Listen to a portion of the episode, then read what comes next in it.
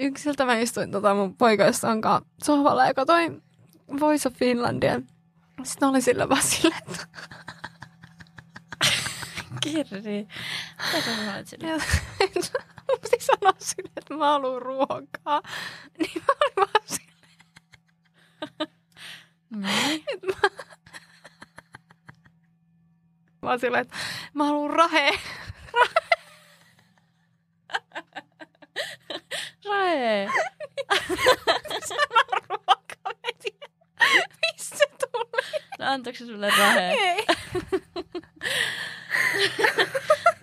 Okei, okay, tää on oikeasti hyvä juttu. Ai ai ai ai. Ilmaisuvaivoja. Sä kuuntelet Ilmaisuvaivoja podcastia, jossa kaksi viestinnän opiskelijaa pohtii arjen vuorovaikutustilanteita ja ihmissuhteita. Sillä mitä sanot on vaikutusta. Moi. Moi Marjuka. Morjukat, marjukat siellä, marjaset. Tervetuloa kuuntelemaan Ilmaisvaivoja podcastia. Minä olen Kirsi Lempola. Ja minä olen Taida Harikko tuttuun tapaan. Kyllä. Meillä on tämmöinen pieni iltavilli tässä päällä, kun äänitellään, mutta mä uskon, että se tietää vaan hyvää. Kyllä. Ja tänään ollaan taas vuorovaikutuksen ihmeiden äärellä, sillä tämänpäiväinen aihe on roolit. Roolit. Mä en Ja- tiedä, mikä tämä tota, tuplaus oli. Ja se on sellainen asia, mikä on kiinnostanut viestinnän ja sosiologian ja ää, Psykologia. s- psykologian, sosiaalipsykologian tutkijoita iät ja ajat. Ja niiden avulla ollaan pyritty ymmärtämään paremmin ihmisten käyttäytymistä vuorovaikutuksessa. Ja meillä on kaikilla limittäisiä, päällekkäisiä ja erillisiä rooleja meidän elämässä, että voi olla vaikka samaan aikaan äiti ja sitten taas tytär jollekin muulle ja jollekin puoliso ja jollekin ystävä ja vaikka työpaikalla voi olla ihan eri rooli kuin vaikka kotona. Tai varmasti onkin. Ja tästä kaikesta puhutaan tänään. Ollaan kysytty teiltä Instagramissa, että ilmaisuvaivoja podcast taas juttuja ja oli mielenkiintoisia vastauksia myöskin. Mutta jos me halutaan vielä tämmöinen ihan oikea määritelmä rooleille, niin lainatkaamme se Wikipediasta vanha kunnon. Wikipedian mukaan rooli tarkoittaa ryhmän jäsenten välistä työnjakoa ja odotuksia, joita ryhmän jäseneen kohdistuu hänen toimiessaan tietyssä tehtävässä tai asemassa. Roolien muotoutuminen luo pysyvyyttä ryhmän toimintaan. Yksilön roolin muodostumiseen vaikuttavat muun muassa yksilön aikaisemmat kokemukset, ryhmän muiden jäsenten odotukset sekä hänelle ominaiset käyttäytymis- ja reagointitavat. Niin jos nyt haluaa jotenkin suomentaa tätä, mitä tämä tarkoittaa, niin ehkä se, että rooli ei ole mikään semmoinen tuulessa oleva ja muuttuva asia, vaan se muodostuu ajan saatossa. Siihen vaikuttaa se ihmisen henkilökohtainen historia ja myöskin se historia sen kyseisen porukan kanssa.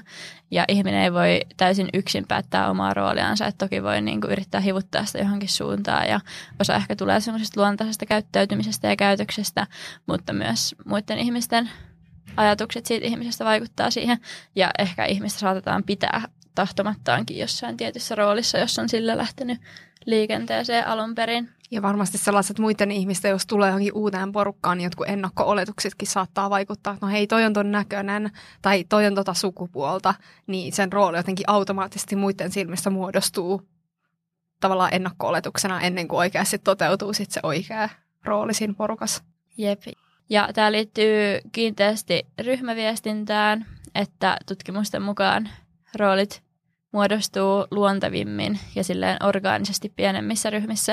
Että sitten jos ollaan tekemisissä isommalla poppoilla, niin sitten niitä täytyy ehkä silleen keinotekoisestikin luoda. Just vaikka jonkun vaikka yhdistyksen toiminta, niin saatetaan nimittää joku puheenjohtaja ja voidaan nimittää sihteeriä tai että joku on vastuussa jostain, mutta ehkä sitten pienemmissä porukoissa tai vaikka jos miettii yksityiselämää, niin ehkä harvemmin päätetään mitä, että meidän perheessä nyt päivälliskeskusteluita johtaa isä. Juu. mutta mm, roolit voi siis olla niin kuin orgaanisia tai sitten tavallaan keinotekoisia. Siis tuli tuosta isommasta porukasta mieleen, että varmaan niin kuin moni voi saada sellaisessa isommassa joukossa jotenkin semmoisen roolin, mihin ei ole tyytyväinen, jos tavallaan niin kuin vaan semmoiset tosi näkyvät persoonat saa oikeasti jotenkin oman näköisensä roolin, koska ne tulee siellä esiin. Mutta sitten taas voi saada vain jonkun hiljaisen tyypin roolin, jos ei jotenkin siinä nyt halua uskalla tai viitsi tulla esiin. Et voi olla aika ristiriidassa kyllä sitten sen niin kuin oman minuuden tai identiteetin kanssa. Jep, ja tähän päästään vielä syvemmälle tämän jakson aikana, että miten tosi eri tavalla me käyttäydytään erityyppisissä porukoissa. Ja miten just se, mun mielestä ainakin jotkut teistä mainitsi sen, että miten se porukan koko vaikuttaa just tuohon. Ja mulle tämä aihe on nyt tullut esiin, kun mä oon tehnyt mun gradua pukeutumisen ja identiteetin välisestä suhteesta tai niin kuin sen ilmenemisestä sosiaalisessa mediassa, niin siellä on tota, pompsahdellut esiin myöskin tämä roolin käsite ja semmoinen kuin vaikutelman hallinta, että niin kuin, mitä me halutaan tuoda itsestämme ilmi, niin olen päässyt ilokseni myös rooleja vähän tutkimaan tässä ohessa. Mitä rooleja sulla on, Kirsi, sun elämässä? No tämmöiset ilmiselvät on varmasti niin kuin perheenjäsen, niin kuin lapsuuden perheenjäsen. Ja no tämmöiset yläkategoriat on niin kuin se perheenjäsen, kumppani, ystävä. Sitten on toisaalta ammatillinen rooli, mihin liittyy juontaminen, esiintyminen, podcastaaminen ja sitten työminä, riippuen ihan siitä, missä niin kuin palkkatyössä on. Ja ehkä myös viestinnän opiskelija tällä hetkellä on jollain tapaa rooli siinä tavallaan viestinnän opiskelijoiden kontekstissa, siinä oman ainejärjestön kontekstissa. Että sellaisia rooleja löytyy. Joo, kiinnostavaa.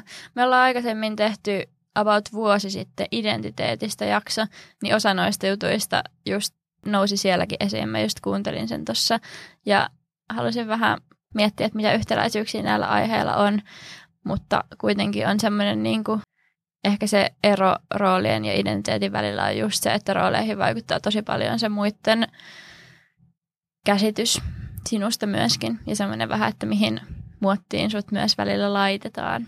Mm. Mä listasin kanssa osittain samoja kuin sä.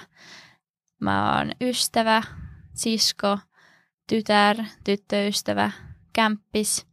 Ja sitten just kun mulla ei ole nyt mitään työyhteisöä varsinaisesti, niin tuli mieleen tämä body-kollega.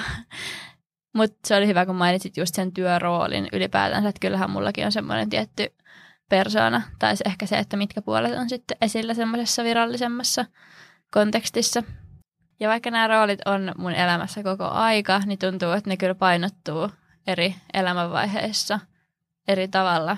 Et esimerkiksi tällä hetkellä mulla on tosi... Titteistä rooli. niin, titteistä rooli on oikeasti nyt tärkeä, koska on just uusi parisuhde ja haluaisi olla silleen hyvä tyttöystävä ja pistää sitä omaa tärkeysjärjestystä silleen sellaiseksi kuin haluan, niin se on niin kuin nyt ollut pinnalla.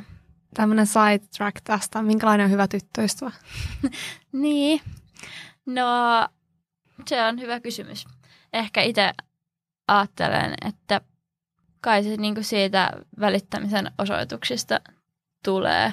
Mutta mä olisin itse paljon miettinyt vaikka ajankäyttöä, että korreloiko se mitenkään siihen, että kuinka hyvä tyttöystävä on, että kuinka paljon vaikka antaa omaa aikaansa sille parisuhteelle. Niin ei mulla ole vastauksia, mutta olen niin kuin sitä paljon miettinyt tässä, että millainen tyttöystävä jos itse haluaa olla. Tämä on vaan ollut pinnalla. Mm. Onko sulla vastausta siihen, että mikä on, millainen on hyvä tyttöystävä? Se riippuu ihan siitä, kuka sen tyttöystävän kanssa on tai mitkä sen niin kuin ihmisen tarpeet on ja miten ne suhteutuu sen tyttöystävän tarpeisiin, koska et se vaan voi olla sitä toista varten. Että ehkä joku, niin, kuin, niin riippuu siitä suhteesta, että minkälainen se on. Aika paljonkin. Mutta niin, itsellä on vaan ollut nyt pinnalla se, että ää, on tykännyt miettiä jotenkin sitä, että miten olla taas tyttöystävä sen jälkeen, kun on vuoden ollut kaikkea muuta. Että se on ehkä semmoinen aika kokonaisvaltainen rooli, koska yleensä seurustelukumppanin kanssa kuitenkin just viettää enemmän aikaa ja antaa enemmän itsestään ja on jotenkin silleen intiimimmin. Ai niin tota, joo, se on tärkeää. Mm. Ja sitten jos miettii, että mitkä muut roolit mulle on erityisen tärkeitä, niin mun ihanne minä, puhuttiin siitä myös identiteettijaksossa silloin, mutta mun ihanne minä panostaisi enemmän isosiskouteen. Mulla on neljä pikkusisarusta. Ja silloin kun mä asuin Tampereella, niin mä aina mietin sitä, että sitten kun mä muuta Helsinkiin, niin sitten mun ovet on aina avoinna mun sisaruksille. Ja mä haluan olla semmoinen läsnä oleva ja tietää niiden jutuista kaikkea. Ne saa käydä aina kylässä ja tälleen, mutta kyllähän se arki on tuollakin vienyt mennessä ja en ole sitä toteuttanut ihan niin kuin se ihanne minä toteuttaisi, mutta se on mulle kyllä tosi tärkeä ja rakas rooli. Ja totta kai myös ystävänä voisi olla parempi, mutta ehkä se on just siitä, että kyllä mä pystyisin olemaan unelma ystävä vaikka kolmelle tyypille, mutta kun mua on siunattu niin monella ihanalla ystävällä, että sitten on vaikea niin kuin olla kaikille yhtä hyvä ystävä. Mm. Tai musta tuntuu, että sä mietit aika paljon tuossa sitä ajankäyttöä, mutta sitten toisaalta, että jos sä käytät sen ajan hyvin, minkä sä oot vaikka sun pikkusiskojen kanssa, mä ainakin ihailusta tosi paljon, että vaikka yhdessä tai jo askartelette ja jotenkin se, että sit kun sitä aikaa on, niin sit se on laatuaikaa, niin mun mielestä se varmasti viestiy myös niille sun sisaruksille, että ne on niinku tärkeitä sulle. Joo, ihana kuulla. Ja hyvä pointti. Meillä on niin kuin rajalliset resurssit kaikilla ihmisillä. Aika yhtenä niistä, mutta hyvä kyllä muistaa toi, että ottaa sitten ilon irti siitä, mitä onkaan milloinkin tekemässä. Nouseeko sulla joku noista rooleista silleen ajankohtaisemmaksi tai tärkeämmäksi kuin muut? No, kyllä noin niinku perheenjäsen ja kumppani tai avopuoliso ja ystävä on semmoiset niinku yleispätevästi kaikkein tärkeimmät. Ja tietysti, no ehkä siskon rooli on nyt, mikä kuuluu tuohon perheenjäseneen, kun musta tuntuu, että jotenkin oman siskon kanssa on ollut nyt paljon tekemisissä ja jotenkin ollut sille tukena ja miettinyt sitä tosi paljon. Niin ehkä se niin kuin nyt tällä hetkellä on ja ehkä ystävänkin rooli, kun jollakin ystävillä on ollut niin kuin sellaisia tilanteita, että ne on vaikka tarvinnut tukea. Semmoinen niin kuin yleinen tukipilarin rooli. Se on raskas, mutta tärkeä rooli. Mm. Ja se on ihanaa silloin, kun tavallaan itsellä on voimavaroja siihen, koska aina sitäkään ei ole, mutta jotenkin ehkä se mun ihanne minä tuollaisissa läheisissä suhteissa olisi just sillä, että pystyisi aina auttamaan, kun vaan voi. Se on kyllä ihana tavoite, mm. mutta myös, että jos pistää itsensä rooleihin tai joku laittaa sut niihin, niin kyllähän niihin sitten liittyy myös niitä odotuksia ja semmoista itsekriittisyyttä nimenomaan, että vaikka jos mustakin tuntuu, että en ole niin hyvä sisko kuin voisin olla, niin että nämä tuo mukanaan myös tämmöiset ihanat jalot tavoitteet, niin voi tuoda semmoista epäonnistumisen tunnetta välillä. Jep, eikä kumminkaan haluaisi sit sellaista tossukan roolia, että hei, toi tulee multa aina, kun minä sormia napsautan, että ei sekään varmaan, niin kuin, että jos on liian kiltti, niin voihan sekin käydä tosi raskaaksi. Me kysyttiin myös teiltä, että mitkä on teidän elämänne tärkeimpiä rooleja. Ja siellä kyllä tuli samoja kuin meillä, mutta myös muita. Ehkä just ne teistä, jotka tekee jotain työtä, niin sen, sen kautta omaksutaan myös tosi tärkeitä ja semmoisia merkityksellisiä rooleja. Te olette sanonut, että tärkeitä rooleja on ystävä, hoitaja, sisko, viihdyttäjä ja hyvän mielen tuoja, tyyppi, joka hoitaa kunnialla oman osuutensa – Koen kaikki yhtä tärkeiksi, jokainen tuo iloa elämään ja on läsnä. Ystävän, kumppanin ja tsemppaajan roolit on tärkeitä.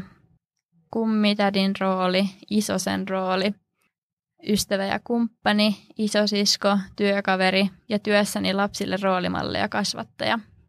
Tällaisia olitte maininnut, mutta huomas kyllä tästä, että oli vaikea kysymys, koska ei ole tullut ihan niin paljon vastauksia kuin yleensä – ehkä sekin, kun rooli sanana saatetaan ajatella jotenkin sellaiseksi keinotekoiseksi, niin sekin saattaa jotenkin harhauttaa, että no mitä, ei mulla mitään roolia ole, meitsi on vaan tämmöinen hyvä tyyppi aina, aina oma itseni. Tämä oli joku mun alter ego mutta tota, niin, en tiedä vaikuttiko se. Niin, se voi olla. Ja ehkä sitten kun selaa somea illalla ja hakee nopeaa viihdettä, niin aika iso aihe yhtäkkiä tulla silleen, että mikä on sinulle elämässä tärkeintä. Niin. Me ollaan sellainen pieni piru, joka tulee jollakin syvällisellä kysymyksellä sinne pilaamaan oman somekuplan. Ja sitten me tullaan pelastamaan teidän tiistaita tai joku muu päivä näillä, kun te olette oikein varannut hetken tälle, että nyt mietitään, niin täällä ollaan niin. sitten viisauksien kerran. Kyllä. Kysyttiin teiltä myös sitä, että millaisia eroavaisuuksia te huomaatte omassa käytöksessänne eri ihmisten seurassa. Ja tähän tuli tosi paljon vastauksia. Itse asiassa niin, mehän kysyttiin sitäkin teiltä, että koetko ylipäätänsä, että sun käytöksessä on eroja eri ihmisten seurassa, niin 68 tyyppiä vastasi, että välillä totta kai, ja vaan kolme tyyppiä vastasi, että en oikeastaan. Mä en nyt näe enää niitä prosentteja tästä, mutta voidaan päätellä, että on varmaan joku... Kaksi prossaa ei ja Niin, 98 prossaa joo. jep. Että roolit on tosi asia. Ja vastauksia tuohon, että miten tämä ilmenee, niin jossain porukassa uskaltaa olla äänessä paljon ja joissain ei melkein yhtään. Välillä puhun enemmän tai on enemmän esillä. Tuttujen seurassa on paljon rennompi, mummon seurassa korrektimpi. Puolituttujen kanssa on hieman kiusallista, kun taas sydänistävien kanssa rentoa ja hauskaa. Sitten on mainittu se, että eri kavereiden kanssa tekee eri asioita, niin silloin korostuu eri piirteet. Ja eri ikäisten ihmisten kanssa on erilainen kommunikaatio kautta käytös. Ja töissä ollaan paljon asiallisempia, kun taas kavereiden kanssa rennompia. Tietyissä porukoissa varautuneen pitää toistua tosi monessa. Läheisempien tyyppien kanssa on helpompi ilmaista omaa mielipidettä kuin sitten vähemmän läheisten. Ja myöskin semmoinen pelleily ja vitsailu tuntuu olevan monella semmoinen juttu, mikä kuuluu niihin läheisimpiin ihmissuhteisiin. Ja sitten on mainittu tästä johtajaroolista, moni varmasti samaistuu siihen, että joilla ihmisillä on taipumus ottaa johtajaroolia vaikka ryhmätöissä tai porukoissa, niin sitten riippuen siitä, että ketä muita siihen tilanteeseen on sattunut, niin siitä pitää joko joustaa tai sitten voi mennä siellä tuttu tulee turvallisella. Kiroilusta on mainittu, että en välttämättä kiroile kaikkeen seurassa. Ja just tosta, että riippuen niistä muista tyypeistä, niin on myös sanottu, että jos hengaa tosi dominoivien ihmisten kanssa, niin saatan olla sovittelevampi. Toi, toi on muuten mullakin. Tai sillä, että mä jossain tietyssä seurassa mä oon se niin kuin, aika dominoiva, mutta sitten toisaalta, jos joku menee sen mun oman rajan yli, niin sit mä oon silleen, wow, wow, wow, wow, wow. okei, okay, mä oon tässä chilli, järkevä, rauhallinen ihminen ja tuo tuolla jotain niin kuin vaan päsmäröi. Joo, kyllä mäkin huomaan, että mulla nousee ehdottomasti eri piirteet. Mihinköhän, no tietenkin samaistun noissa teidän jutuissa siihen, että kavereiden kanssa on rentoa. Että silloin ei tarvitse oikeasti kauheasti miettiä. Ei perheenkään kanssa mun tarvitse miettiä, Mm. mutta korostuu just eri puolet. Ehkä perheen kanssa mä oon vähän semmoinen syrjään vetäytyvämpi jollain tavalla. Mutta sitten taas toisaalta joidenkin kaverien kanssa mä oon enemmän esillä kuin toisten kanssa. Että ei tässä nyt mitään sellaista kauhean selkeää kaavaa saa luotua, että mikä on niinku seuraajan läheisyyden taso on yhtä kuin tämä Nyt meni yli. niin no, nimenomaan ei saa luotua mitään sellaista kaavaa, mikä selittäisi sitä, että miten mä käyttäydyn niin. missäkin tilanteessa. Millaisia eroavaisuuksia sä Kirsi huomaat sun käytöksessä niin verraten eri porukoissa? Mä huomaan, että etenkin niin kuin lapsuuden perheen kanssa, niin todella paljon vaikeampi pitää tunteita kurissa. Että, että siellä mä en yleensä mieti, mä en niin kuin kiinnitä huomiota siihen, että minkälainen mä oon. Ja ystävien kanssa on osittain sama, mutta ystävien kanssa mä jotenkin kuitenkin kiinnitän vähän silleen, että mä haluan panostaa siihen, niin kuin, että mä oon ihana ihminen. Mutta jotenkin vanhempien kanssa vaan niin kuin, no ne on, tiedätkö, pyyhkinyt mun pyllyä ja kaikkea, kuunnellut mun itkuhuutoraivareita, niin silleen, mitäpä sinä enää esittää yhtään mitään. Mutta ehkä kuitenkin se arkiminä ja työminä, niin sen välillä on isoin ero, koska mulla on tämmöinen, ei auktoriteettikammo, mutta jostain syystä kunnioitan suuresti auktoriteetteja ja hierarkioita ja jotenkin se ärsyttää mua itteekin, että jos joku on mun pomo, niin mä en vaan uskalla olla sen seurassa ihan silleen niin kuin täysin avoin, vaan pidän jotain semmoista niin kuin täydellisen ihmisen kulissia, koska en, en edes tiedä, varmaan pelkää, että mut potkitaan pois tai jotain. Ja toisaalta mä haluaisin, että mä voisin olla rennompi, koska se olisi vaan kaikille paljon mukavampaa. Mutta tämä on ehkä myös semmoinen asia, kun ei ole ollut niin, kuin niin pitkää työsuhdetta, että enemmän on ollut määräaikaisissa tai pätkätöissä, niin ei ole ehkä kerännyt kehittyä myöskään se luottamus pomon välillä. Ja varmaan niin kuin omat kokemuksetkin aikaisemmista pomoista, jotka ehkä ei ole ollut niitä kaikkein parhaita, niin vaikuttaa just siihen. Mutta kyllä se työminä ja arkiminä on varmaan ne, jotka eroaa eniten, mutta mut se on sellainen work in progress toi työminä vielä. Joo, jos mä kyllä ihailen niitä tyyppejä, jotka tuntuu olevan jotenkin todella rentoja työelämässä. Jep. Mä en niinku silleen, mä en oikein arvosta edes sitä hierarkiaa, auktoriteettikulttuuria, mutta jotenkin vaan niin kuin, varmaan joku koulujärjestelmä ja sitten semmoinen oma kiltteys ja kaikki tollainen on jotenkin vaan potkinut sit siihen suuntaan, että se tulee jotenkin selkärangasta. Mm.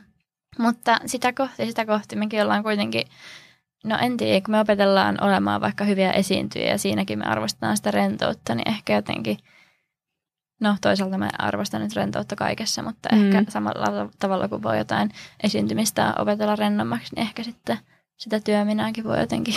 Ja se niin kuin yrittäjä minä tai freelancer minä on kyllä mulla niin kuin todella lähellä omaa minä, että hei tässä mä nyt niin kuin olen tekemässä tätä podcastia. Mutta sitten jos mä menen työpaikalle ja siellä on yhtäkkiä ne lokerot, että minä olen tämmöinen alainen vain täällä ja tuolla on tuo pelottava esihenkilö, niin mä jotenkin mukaudun niihin yli paljon. Niin totta, mä en ole varmaan nähnyt sun tota, alainen minä. Siis mä oon, musta tuntuu, että mä oon aika varovainen ja ehkä jopa hiljainen, ainakin aluksi.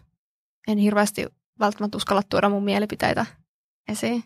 Kiinnostavaa. Mm. Ja vaikea uskoa, kun mä oon just nähnyt sitä sun yrittäjä minä, että kun ollaan vähän jotain ideoita pallottelemassa jossain paliksessa, niin siellä kyllä... Pöh, pöh, pöhinää. siellä kyllä kiersokoäänen pistelee menemään. Joo, ottakaa yhteyttä. Mutta ehkä mitä tulee itsestä vielä mieleen tuohon kysymykseen, niin se, että musta tuntuu, että jos mä oon tuntemattomien kanssa, niin mun persoonasta ei kyllä välttämättä saa kauheasti irti. Mä uskon, että aika moni voi samaistua. Kun itse tietää sen niin kuin oman persoonansa, monitahoisuuden ja on sillä, että olen kiva tyyppi ja kaikkea, mutta mä en jotenkin jaksa edes yrittää niin kuin välittää sitä tuntemattomille enää. Et se on varmaan aika iso ero, että miten mä näyttäydyn niille, ketkä tuntee mut, tai keille mä edes niin kuin jotenkin vaivaudun yrittämään niin. ja ehkä se riippuu, niille, kelle en yritä. Niin, ja ehkä se riippuu jotenkin omasta itsetunnosta ja itseluottamuksestakin, tai mitä niitä kaikkia itsevarmuus, jostakin niistä. Se, että niin kuin viittiikö yrittää. Eihän se tarkoita, että ei olisi mukava ja kohteliassa silleen, mutta just se, että ajattelee, että riitän tällaisena kuin on, vaikka nyt saisikaan häntä nauramaan joko kolmas minuutti. Mm. Siis just siinä vuosi sitten olleessa identiteettijaksossa sanoin jo, että korona-aika on vaikuttanut siten, että en enää jaksa puhua tuntemattomille. Nyt kun on vielä toinen vuosi siihen tullut päälle, niin on kyllä vähän korostunut vielä. Saas nähdä, että palautuuko semmoinen jotenkin seurallisuus vielä kyllä. mulle. Sä jo vähän sivusit sitä, että millainen sä oot sun perheessä, mutta onko sulla joku niin kuin selkeämpi rooli vielä siellä ja oletko itse valinnut sen vai onko se just tullut vähän silleen annettuna? Mm, mä mietin tota, mä kirjoitin omiin muistiinpanoihin tänne, että perheen pelle ja kiireinen henkilö. Eli on niin kuin, yritän keventää aina tunnelmaa jollain niin kuin, ihan älyttömillä ja typerillä jutuilla.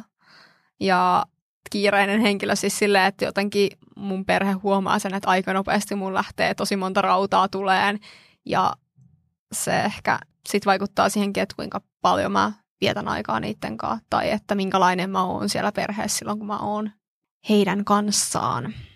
Ja myös tosi mielenkiintoista, mä oon jutellut mun siskon kanssa, on tosiaan kaksoissisko, niin se kaksosuus on jollain tavalla kyllä muokannut sitä, että mä oon se ulospäin suuntautunut kaksonen ja mun sisko on se vähän sisäänpäin vetäytynyt. Ja siinä on tullut mulle myös semmoinen, että mulla on vastuu ottaa aina tilanne, sosiaalinen tilanne haltuun. Entäs sul? No, mulla on vähän niin kuin kaksi perhettä just kun on eronneet vanhemmat ja tuntuu, että niissäkin keskenään eroaa ne roolit. Että just siellä iskän puolella mä oon ehkä se vähän syrjään vetäytyväisempi. Kyllä mä nyt saatan innostua ja ruveta jotain showta pitämään, mutta harvemmin. ja sitten siellä äitin puolella mä oon kyllä, otan ehkä just semmoista vastuuta kyllä sosiaalisesta tilanteesta, että jos vaikka ollaan jossain ruokapöydässä syömässä, niin mä saatan heittää jonkun kysymyksen, että no mitäs kaikille kuuluu, tai jonkun, että no kertokaa nyt, että... Anna se nakkipaketti. Yritän ehkä jotain vähän syvempää tuoda sitten no. siihen, mutta niin, ne eroavat toisistaan kyllä mä jotain semmoista vastuuta kannan. En mä tiedä, minkä verran se näkyy muille, mutta jotenkin, no toisaalta kaikissa sosiaalisissa tilanteissa musta tuntuu, että mä oon joku, joku kulmakivi ja se on niinku ihan outo niinku puoli omasta egostani, että kuvittelen, että jotenkin mä olisin joku avainhenkilö niin kuin tilanteessa, mutta kannan kyllä paljon huolta siitä, että viihtyykö kaikki ja että ei kai vaan nyt kenelläkään ole jotenkin ikävää. Mm. Että se näkyy myös perheessä. Mm, ja sitten jos miettii sitä, että milloin mä oon kaveriporukassa, niin sekin on jännä, että siellä eri kaveriporukoissa on eri meininki. Että vaikka jos silloin, kun ää, aloin hengaamaan meidän porukan kanssa, mihin Kirsikin kuuluu, eli viisi vuotta sitten tutustuttiin tässä aikuisiellä, niin se oli tosi yllättävää, että siellä mut nähtiin silleen, että mä olin jollain tapaa taustalle vetäytyvä ja kuunteleva ja jotain tällaista, mitä mä en olisi yhdistänyt aikaisempiin kaveriporukkoihin ollenkaan, että niissä mä oon ollut semmoinen showcaser ja aina tarinankertoja ja suupaltti ja en nyt olisi ehkä niin kuin kovin kuuntelevaiseksi itteeni kokenut. Niin se on ollut jännä nähdä, että on ollut ihan erilainen rooli, tai ei ihan erilainen, mutta vähän erilainen rooli tässä mun Tampere-porukassa. Mutta kaikille kaveriporukoille yhteistä on ehkä se, että kevennän tunnelmaa huumorilla. Ja se taas ei sitten näy mun perheen kanssa niin paljon, että en mä usko, että ne pitää mua mitenkään erityisen hauskana. Mutta Mut, eikö sun perhe ole niin kuin kaikki on tosi hauskoja? On, mutta en mä usko, että ne pitää mua mitenkään erityisen niin. hauskana. Enkä mä pidä itteen sille todella Mutta kukaan ei ole profeetta omalla, omalla maallaan. niin. niin. Me ollaan kaikki hauskoja siellä. Entäs sä kaveriporukassa? No, mulla on oikeastaan myös kaksi kaveriporukkaa, muistaakseni. Ja toisessa mä oon selkeästi, no siis mulla on myös lempinimi, jonka nimi on Pervo Isä Lempola.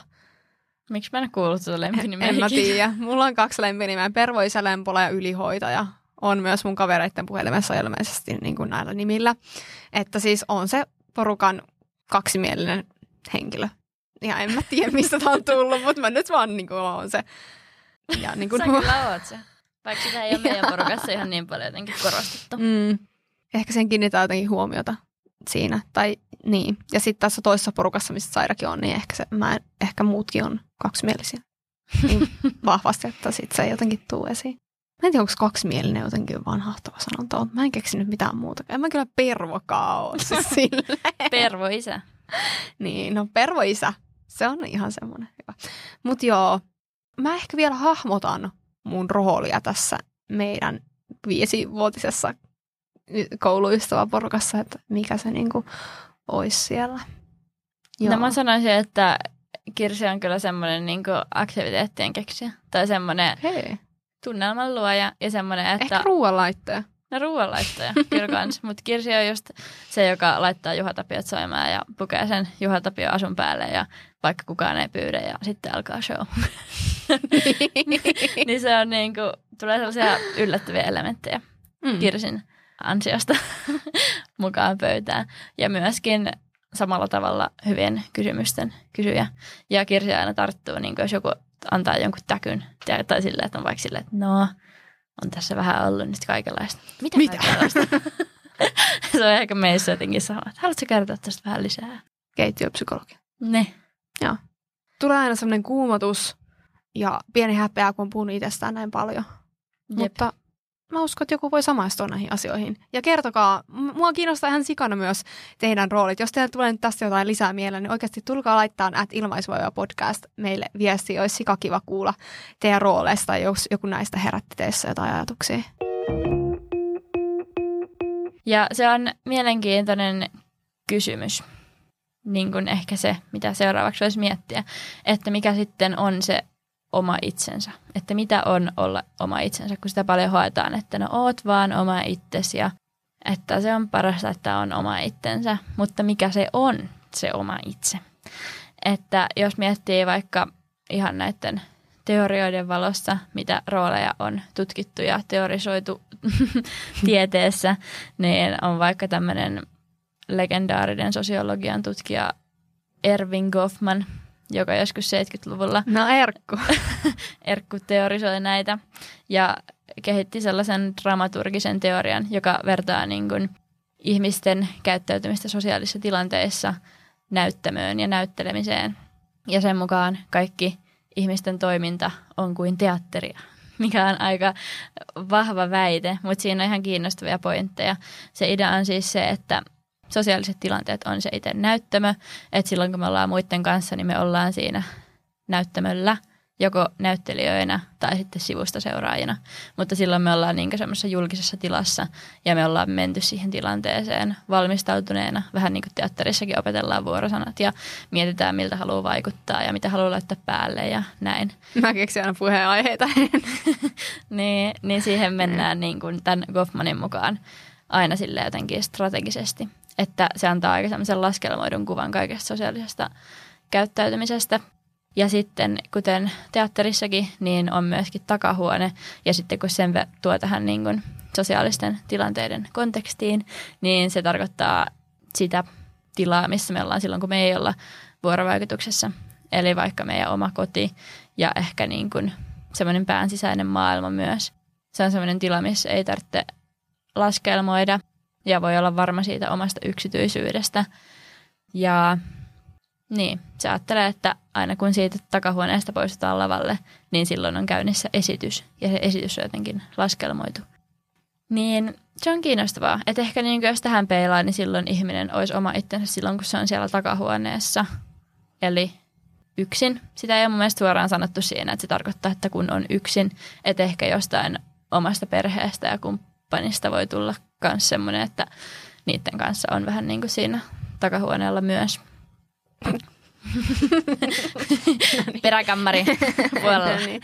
Jes, takalukko. Mutta joo, niin kun, mitä ajatuksia herättää? Oletko sä Kirsi eniten oma itse silloin, kun sä oot yksin vai jossain muussa seurassa? Mulla tuli mieleen nyt tämmönen vähän sivujuone tästä, että kun on yksi, niin on, olisi oma itsensä. Niin mulla tuli mieleen myös mun salirooli, joka poikkeaa todella paljon kaikissa muissa rooleissa, koska siellä mä ikään kuin oon yksin. Mä en puhu kellekään yhtään mitään. Mä oon ihan helvetin vihaisen näköinen ja puhin sen siellä ja nostelen niitä painoja, enkä ota katsekontaktia yhtään kenenkään, paitsi jos mä kysyn, että onko tämä laite vapaa tai teet sä muutaman sarjan tässä vielä. Niin si- siellä tavallaan niin kuin mä oon oman itteni kanssa kuuntelemaan jotain podcastia tai musiikkia, mutta sitten mä oon kuitenkin muiden ihmisten ympäröimä. Siis noita on myös niin tutkimuksessa sivuttu ja niistä on puhuttu silleen välitiloina, että just vaikka kun mä oon tutkinut sitä pukeutumista, että pukeutumisen kannalta mielenkiintoisia välitiloja on vaikka joku kaupan sovituskoppi, koska se on niin kuin julkinen tila, missä sulla on se esitys päällä, mutta sitten tavallaan sä kuitenkin suunnittelet siellä sitä sun puvustusta lavalle menoa varten.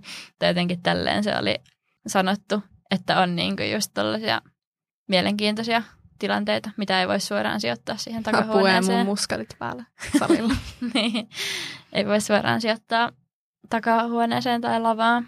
Ja eihän nyt välttämättä niin kuin oikeasti tuommoista jaottelua olekaan. Nämä teoriat on just niitä tapoja hahmottaa jollain tapaa järkeistä tätä maailmaa. Mm. Mutta ehkä mä näen nämä, muistaakseni joku teistäkin oli vastannut meille, että kaikki omat puolet tai roolit on tärkeitä, niin mäkin näen sen silleen, että että kun jotkut mun puolet on vaan ystävien kanssa, jotkut on vaan mun kumppani kanssa, jotkut on vaan mun perheen kanssa ja jotkut on vaan työssä, niin on ne kaikki minä. Mutta ehkä silleen, jos miettii, että missä seurassa mä voin olla eniten oma itseni, niin varmasti ystävien ja perheen ja poikaystävän kanssa. Mutta sitten toisaalta niissä mä en välttämättä aina ole, varsinkaan perheen kanssa, paras versio itsestäni. Eli mä en ole lähellä kuitenkaan sitä ihanne minää. Niin se on hyvä kysymys. Eli tavallaan en ole ikinä oma itseni. Mm, tai aina. niin. Entä sä? No siis ehkä tässä välissä just sanon sen, että mitä mitä te olitte sanonut, että kenen seurassa te olette eniten oma itsenne, niin niitä on ehkä vähän turha alkaa luettelemaan, koska se kyllä oli kaikilla oikeastaan sama vastaus. Että niiden läheisimpien ihmisten kanssa, että oli se sitten kumppani tai ystävä tai äiti. Ainoa, mikä sieltä ehkä erottu oli, kun joku sanoi, että oman esikuvan seurassa, mikä oli mulle jotenkin hankala hahmottaa, koska tuntuu, että silloin jos ihailee jotain tosi paljon, niin silloin ehkä yrittäisi nimenomaan olla jotenkin parempi versio itsestään tai tulisi kauheat alemmuuskompleksit. Jep. No siis, kun musta tuntuu, että mulla on aika hyvä käsitys tavallaan itse siitä, että kuka mä olen. Ja sitten musta tuntuu, että mä en pysty selittämään sitä kellekään, vaikka kuinka yrittäisin. Eikä se voi selvitä kellekään, vaikka munkaan eläisi. Niin sitten mä jotenkin on tosi vaativa itselleni itse ilmaisun suhteen sen takia, että mä haluaisin antaa itsestäni semmoisen mahdollisimman todenmukaisen kuvan. Ei välttämättä aina hyvän kuvan, mutta jotenkin sille, että se olisi linjassa sen kanssa, että mitä mä itsestäni ajattelen ja millainen ihminen mä mielestäni olen ja kaikkea. Niin sen takia mä oon ihan sikavaativa. Että mä oon aina silleen, että no eipä nyt ollut mun tapasta tehdä noin tai enpä nyt taas antanut hyvää kuvaa itsestäni ja miksi mä en nyt vaikka puhunut tolle mitään, kun kyllähän mä nyt oikeasti oon puhelias tai miksi mä nyt miksi noi, kukaan ei naurannut mun jutulle, kun mä oon oikeasti hauska ihminen. oikeasti mietin aina tuota. ei, mutta siis mä tunnistan niin hyvin ton, että niin alkaa vituttamaan, kun jossain tilanteessa ei vaan saa sanaa suusta, vaikka olisi hyvä ajatus, mutta se oma rooli ei vaan siinä hetkessä tai joku oma epävarmuus ei anna myöten. Niin, siis just se, että parhaiten se tulee ilmi ehkä silloin, jos on pienessä porukassa ja saa sen suunsa auki, niin sillä on helppo ilmaista sitä omaa identiteettiä ja no en mä tiedä, ehkä roolia, mutta just se, että niinku sitä, että kuka oikeasti olen. Mutta joo, siinä, että kenen kanssa niin samaistun, että kaikkea mitä sanoit, että toisaalta perhe, toisaalta kumppani, toisaalta ystävät ja toisaalta sitten kun on yksin. Mutta en mä usko, että mulla olisi kauhean semmoinen hyvä olo, jos mä olisin jotenkin itseni kanssa. Eli tykkäät olla yksin? No, tykkään, mutta en mä tykkäisi kauheasti olla. Mm. Taas kerran on vähän tämmöinen aivot solmuun aihe, kun on se, että no toisaalta tälleen, toisaalta tälleen, toisaalta näin ja no enpä nyt oikein tiedä ja kuka minä edes olen. Mm.